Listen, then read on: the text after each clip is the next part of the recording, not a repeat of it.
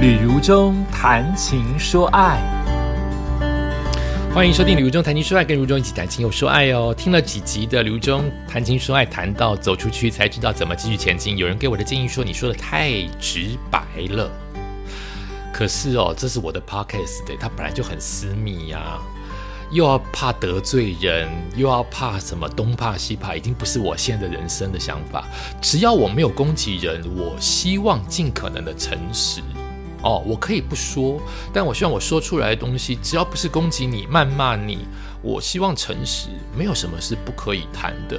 当不可以谈这件事情，我就不谈，它就是不可以谈，我就不会去说。所以，当我说到这个书的也许不够尽善尽美的那一块的话，那大家就一起来进步啊！你不愿意进步，最明白就是你可能不买了嘛，太可惜了，因为只有一点点小小的缺失，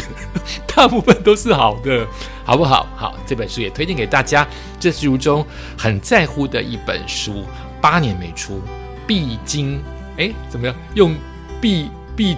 必全功之意怎么讲啊？必啊，忘记了，随便啦。总而言之，就是很用心在在写作这一本，希望把好的想法、正向的心态都能给送给大家。今天来谈一谈这本书的标题。好，这本书的标题叫做《走出去才知道怎么继续前进》。呃，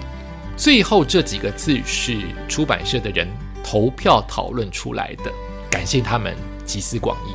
但我提供的想法。很重要，他们当然知道，希望知道我的想法。我有跟他们讲几个几个内容，就是我这本书希望带给大家什么感觉，或者是我这一趟的四十五天一千一百六十六公里，到底最感动的、最最在乎要传达的是什么？我就写给他们几个我的想法。第一点就是，顾名就是很容易，呃，就是你常常的理解叫做走出舒适圈。当我走出去的时候，我并没有想到走出舒适圈，我并没有觉得我现在是舒适圈，或者是我并没有觉得我走出去有多么不是舒适圈。但是大家后来才告诉我说，你这就是走出舒适圈呢。所以走出去这件事情很重要。好，第二点就是我比较容易感动跟感谢，我一直在哭，不晓得为什么。我的想法是，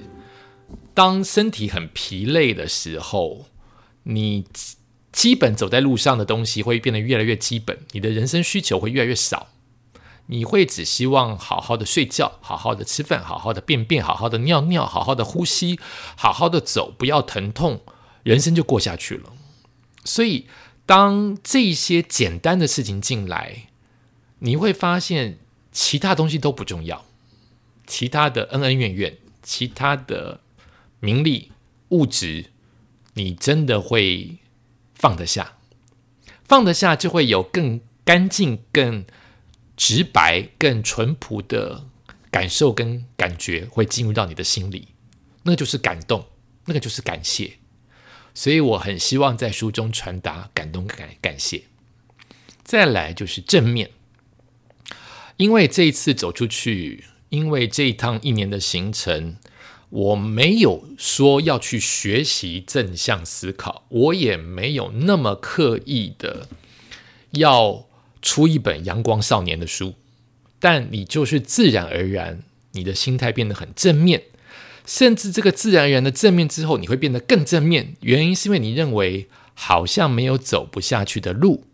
当走不下去的时候，除了我自己的信仰、祈祷、虔诚的祈求我的观世音之余，我还是会告诉自己，也许事情没有你想象中的那么糟，也许会有意想不到的好事发生。好，这也是我给出版社的想法，就是这个东西对我来说，在书中要传达的观念很重要。再来就是，我好像更能够体会蓝领阶级劳工者。他们的心情，因为我走在路上也超苦的，日晒淋雨，然后饿肚子，没有吹冷气，然后一天都没有收入，一年都没有收入，三年都没有收入，一直走，这会让我体会到那些在路上卖玉兰花的婆婆，或者是身上挂着三甲板卖房子的那些劳工，在工厂里面很辛苦的蒙着面。天天难以呼吸要做事的人，甚至我也能够体会护士跟医生在压力这么大的情况之下，还得表现专业。甚至我也能体会那些工人修电的、修路的，他们要这么的辛苦流汗才赚一点点钱。我就是可以慢慢的体会，我也许不能够及感感受他们当下的苦，或是当下的那份压力的十分之一，但是至少有十分之一，我能够比别人更感同身受，因为我也在走，我也在这么苦的走在路上，而且还不是为了赚钱，靠的就是意志力跟想诚实的把台湾走完一圈，所以我好像更能够体会。劳动者跟劳工者的心情，再来就是，我看我还要当时要跟他讲什么，差不多就是这几点。所以当时我自己想的书名叫做《走出去才知道怎么走下去》，很棒的书名，对不对？两边还呼应诶。可出版社认为这不够像书名，这像一句很棒的话，但不够像书名，所以他们就调整为。走出去才知道怎么继续前进，很像书名的一个书名。那就要写副标，书的副标。我想，我们我跟出版社都有达成共识，就是好像数字这种事情，它不是个迷思啊，它有点像是必要的。对于看书的人，我们都很希望知道一百种、一百个为什么嘛，或者是，或者是五十个。让你交到女朋友的方法，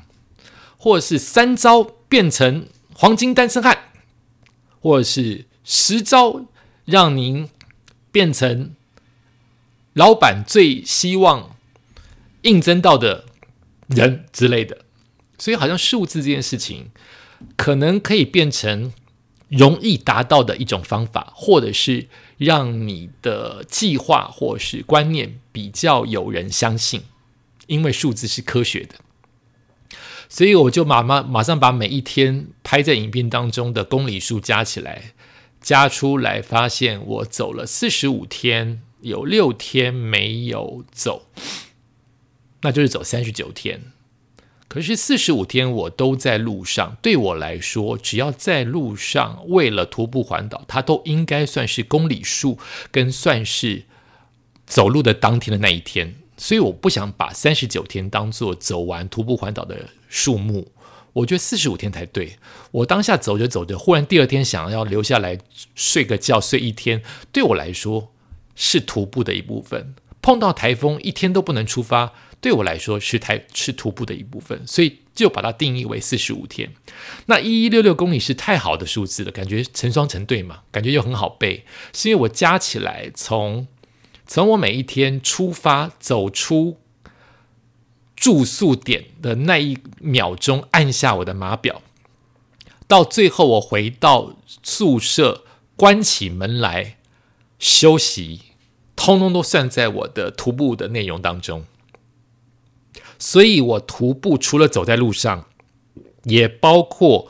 我休息的路程，也包括我。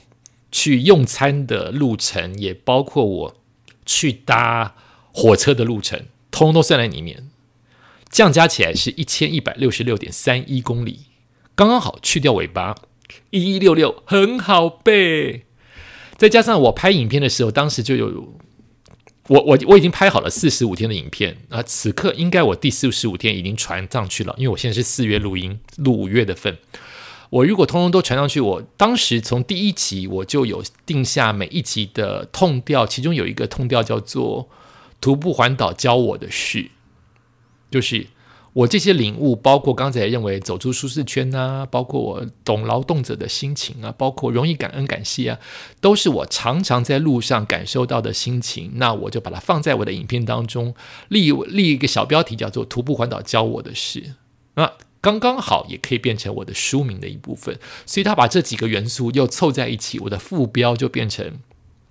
四十五天一一六六公里的徒步环岛教我的事，所以我整个书名很长，但没有意义，你不用不用记那么多哈，就是告诉大家这些都是有缘由，每一本书的企划跟它的出版都是它的缘由，所以我的书名的主标叫做走出去才知道怎么继续前进，我的副标叫做四十五天一一六六公里，也就是一千一百六十六公里徒步环岛教我的事。那我希望书名给大家的感觉，我当时有明白跟出版社说，我希望不要让别人觉得它只有一层意义，就这层意义就叫徒步环岛，不是我要出书的目的。我希望从徒步环岛这件事情来谈一谈其他的正向的人生观，所以走出去才知道怎么继续前进。它绝对不是指我当天第一天。